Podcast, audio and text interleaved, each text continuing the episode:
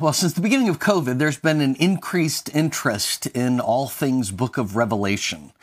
People have asked about uh, the rapture and the second coming, and preachers are talking about it. And I, um, so we're going to take a little bit of time to walk through um, the first few verses in the Book of Revelation, 20th chapter, maybe the 11th chapter, to talk through the practical message of the Book of Revelation uh, probably four or five uh, conversations that we'll have. Let's begin with prayer. Heavenly Father, uh, I thank you that you're so encouraging for us.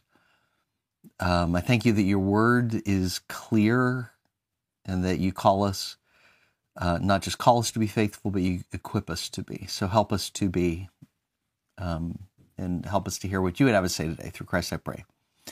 Amen. So uh, let's begin with Revelation 1 1 through 3 and just talk about some basic um, assumptions that we should carry as to understand the book of Revelation. Revelation 1 1, the revelation of Jesus Christ, which God gave him to show to his bondservants the things much which must soon take place and he sent and communicated it by his angel to his bondservant John, who testified to the word of God. By the way, all of these lines are really important. Underline that word testified to the word of God and to the testimony, underlying testimony of Jesus Christ, everything that he saw. Blessed is the one who reads and those who hear the words of the prophecy and keep the things which are written in it, for the time is near. That is packed with so much insight that sets up our whole understanding of the book of Revelation. Let's begin by addressing the first assumption, and that is let's be honest, there's a lot of disagreement about how to interpret the book of Revelation. And so we need to be generous with everybody. You know, whenever you are committed to the truth of Scripture, it's always uh, easy to go to a couple of extremes. Um, the one extreme is liberalism, which says there is no right or wrong. It really doesn't matter how you interpret these things. It's all up to your own personal interpretation, just to find the meaning in it that you want to find in it, existential, all that kind of stuff. Just, okay, that's the one extreme. Um, the other extreme is a legalistic approach that draws tight lines and makes um, everything uh, so that if you disagree, you somehow are not orthodox. This approach says everything is a matter of right and wrong. There is no dis- room for disagreement, no room for deductions. Either you line up with us or you are not orthodox. Now, the problem with taking that kind of strict approach to the book of Revelation is that the details of the book of Revelation have been interpreted in so many different ways throughout the centuries. For instance, one of the most popular views of the return of Jesus in the 19th century was called post millennialism. According to the post millennialists, and by the way, this is becoming more popular today um, among in some groups. But this is the idea that the world will eventually get better and better. More and more people will hear the gospel and be converted to Christ. And as the world becomes converted to Christ, because the, the, the gospel's gone to every nation and everybody gets converted, then Christ will come and it will uh, it will introduce then the his millennial reign, and so this is the post millennial. The, the, it's it's the millennium as after Jesus comes, and there's this great um, this great reign of Christ. Um, now, this view was quite popular until two world wars took their um, toll on the world. And those two world wars um, kind of put a big hole in the post millennial tire. And yet, some churches are still quite strident in their millennial views. um, about the middle of the 20th century, the premillennial view became really popular. This wasn't necessarily popular before, but it just has become really popular. It was really popular for um, in in in the mid uh, in the mid um, 20th century, although it's decreasing in its popularity now. Uh, there was a church in Williamsburg that I always found a little humorous to drive by their sign because on their front sign it denunciates all of the positions that they take as a church. You know, it's like they are um I'm making some of this up, but they're like five or six like we are we are, you know, free Baptist Calvinist uh, premillennial. I mean, you just got to go down this line of all of these deductions and all of these specific qualifications. And it's kind of like they put it on their sign to say, if you don't agree with us, you may want to go find another, you know, don't enter the doors unless you line up with all of these things. Now, New Life's approach through the years has been that we need to agree on things where the Bible is clear when it comes to millennial views, when it comes to Jesus coming back, we need to be clear. Jesus is coming back. He is coming back to judge the world at the end of all times. Now, whether it's premillennial or postmillennial or amillennial or some other kind of uh, thing, um, those deductions we can have our opinions on. We have to agree that he's coming back and we got to be ready. And that's the message whenever Jesus talks about his return, it's always watch and wait. It's be ready. It's about practical action for today. We need to be united on that. But on whether the millennium is uh, figurative or literal, or the rapture is is um, you know before Jesus comes, or whether there's two judgments or one judgment, or two returns or one, ju- there's areas for disagreement. Second assumption so let's be generous, okay? Um, and even as I share with you my approach to the book of Revelation, I hope you'll find it helpful. But I don't claim that I, I am sure that I'm not right in all of it, okay? Um, maybe 98% of it. But no, no, I mean, I may be, I might be not right, but this is the approach that I have found helpful and consistent with interpreting the rest of Scripture as well as Revelation. Second assumption is that God gave us the book of Revelation to be understood and acted on.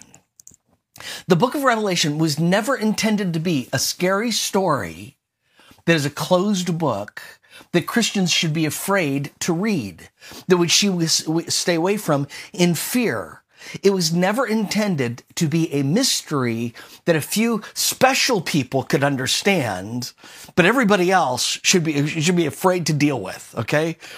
Again, one of my criticisms of, quite frankly, of the premillennial approach that's been taken since the middle of the 20th century is that's exactly the, the effect that it has had. Is that people have said, well, I can't figure out how to who the literal is of these figures and therefore I'm just confused. I'm not even going to deal with the book of Revelation. And that's tragic. My Revelation professor used to say if people would just pick up their book of Revelation and read it like literature, without their predispositions, without the prejudices of, of what other people have said, just allow it to speak for itself and interpret itself, we would all be able to gain so much and it would be so well understood. The problem is many have done so much weird stuff and have written their books filled with weird stuff and have their television programs and have their their television uh, you know um, services with and, and just teaching this weird stuff it causes people to say well i could never understand it. Therefore the book of revelation is a closed book for me. Let me give you an example Revelation 1 1. The revelation of Jesus Christ, which God gave him to show to his bondservants. Underline revelation of Jesus Christ and to show. First thing that uh, that John, that Jesus wants John to understand and us to understand is this is a revelation of Jesus Christ. The word revelation means uncovering. What if you read the book of Revelation as though it is an uncovering of Jesus Christ? You know, so often the prejudice that we have going into it is that we, the book of Revelation, it's about this mysterious stuff that's not taken place yet. And, and therefore I can't understand it because it's so mysterious. No, what if the first assumption is to read the book of Revelation, we are reading an uncovering of Jesus Christ. Jesus is revealing to us his character, his truth, his hope, his relationship with us, his calling for us. It is not the mystery of Jesus, it is the revelation of Jesus. That's a if you want to geek out a little bit, that's a, a genitive, which could be the revelation of Jesus or from Jesus and could very well be interpreted both ways. It is a revelation of Jesus from Jesus to John through his messengers, Jesus' messengers. This is not just a predicting of some future events that will take place. It is an uncovering of the person of Jesus. You miss that point, you miss the whole book, in my opinion. Immediately, this point is made clear when he says, which God gave him to show his bond servants. The point of Revelation is not to confuse, but to show. So as you take your approach to the book of Revelation, don't take the approach of this is something that is really mysterious and I can't understand. No, no, this is something to show you, to uncover to you. Now, uh, second, let's settle in here. God gives the book of Revelation so that you can understand Jesus. Now, that's not to say it's always easy. If somebody's not illiterate, if somebody's not literate, literate, it's obviously going to be difficult for them.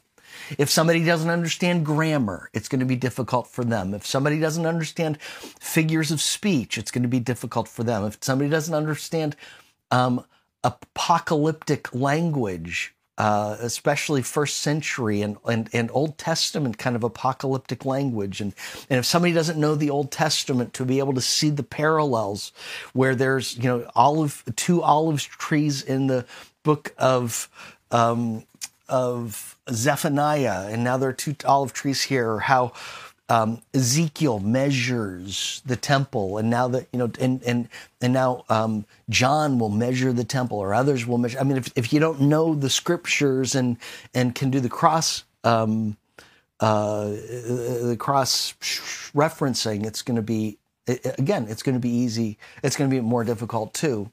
But still, we must assume that God wants us to understand the book of Revelation. And so he has made it understandable to each generation. Again, so much damage has been done here because people come in with their own bias. That word apocalypse, you hear the word used there um, uh, you know, it's, it's what do you think of when you think of apocalypse, revelation, apocalypse? You think drama, danger. Um, but it's simply the Greek word from which we get our word revelation. The apocalypse of Jesus Christ sounds so different from the revelation of Jesus Christ. See what I mean by prejudice? Now, this is a good place for us to pause for today and make the application. 2 Timothy chapter 2 verse 3 Paul admonishes Timothy and the church there in Ephesus as for you continue in what you have learned and firmly believe. You know that those you know those who taught you and you know that from infancy you have known the sacred scriptures which are able to give you wisdom for salvation through faith in Jesus Christ. All scripture is inspired by God. All scripture is inspired by God and is profitable, even the book of Revelation, for teaching, for rebuking, for correcting, for training in righteousness, so the man of God may be complete, equipped for every good work. By way of application, let's remember 2 Timothy 3 16. All scripture is inspired by God and is profitable.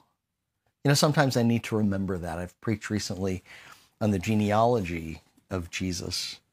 And it's really easy to read genealogies and see them in the Old Testament and think, is this really necessary? you know, you read through the third chapter of Nehemiah and you see this list of names, and these people built the wall at this point, and these people put built the wall at this point. It's just like, why in the world is Nehemiah giving us the Jerusalem phone book for that? Is there real? Is that really profitable? Yep. Every scripture that is given by God is inspired by God, God breathed. There is no scripture that God has not given us for our benefit. And as Paul writes, for the teaching, rebuking, correcting, and training in righteousness, so the people of God will be complete, equipped for every good work. As you read the book of Revelation, read from that perspective. We're going to see that God calls John to be a faithful servant, to carry the testimony, to be faithful unto death, knowing that he'll receive the crown of life. The book of Revelation is a practical book that encourages all of us, especially in our suffering. Be encouraged today as you read Scripture, whatever Scripture it is, with the assumption every Scripture is breathed out by God and it is profitable for me to apply. Heavenly Father, I thank you again that we can trust you. I thank you that even the book of Revelation is not a closed book for us. It's not to be a dangerous, scary book that we uh, shy away from, but it's a book filled with your encouragement, with message after message about victory for the faithful. Make us strong so we can be victorious through our struggles. Through Christ we pray. Amen. We'll pick it up there next time. Hope you'll join me.